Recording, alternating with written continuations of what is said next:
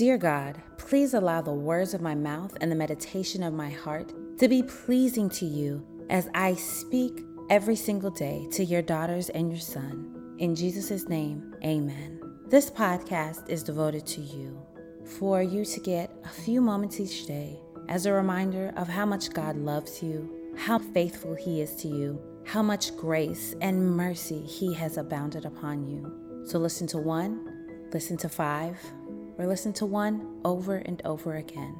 Take the time every day to commit to hearing your love letter from God. Dear God, guard your daughter's heart and mind. Help her to follow those who lead her into a closer relationship with you. Give her wisdom to know right from wrong when watching others walk in their faith. In Jesus' name, amen. But Ruth replied, Don't ask me to leave you and turn back. Wherever you go, I will go. Wherever you live, I will live.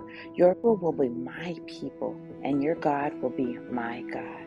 1 verses 16. Beloved daughter, I will never leave you. My greatest desire is that you will follow me with your whole heart. But I do not force my children to follow me. Each person makes that choice. You must honor your mother and your father and treat them with respect.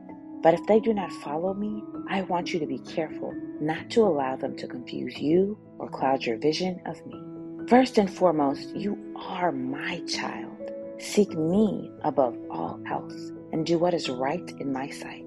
This will not be easy, but it will bring your soul the perfect peace that surpasses all human understanding, even in difficult family situations. Relationships that are formed specially by God are stronger than any other kind. After Ruth's husband died, she knew that it was best to follow someone who would lead her to God. As important as family is, be careful that those you follow are seeking God first. If not, even those you love the most can lead you astray.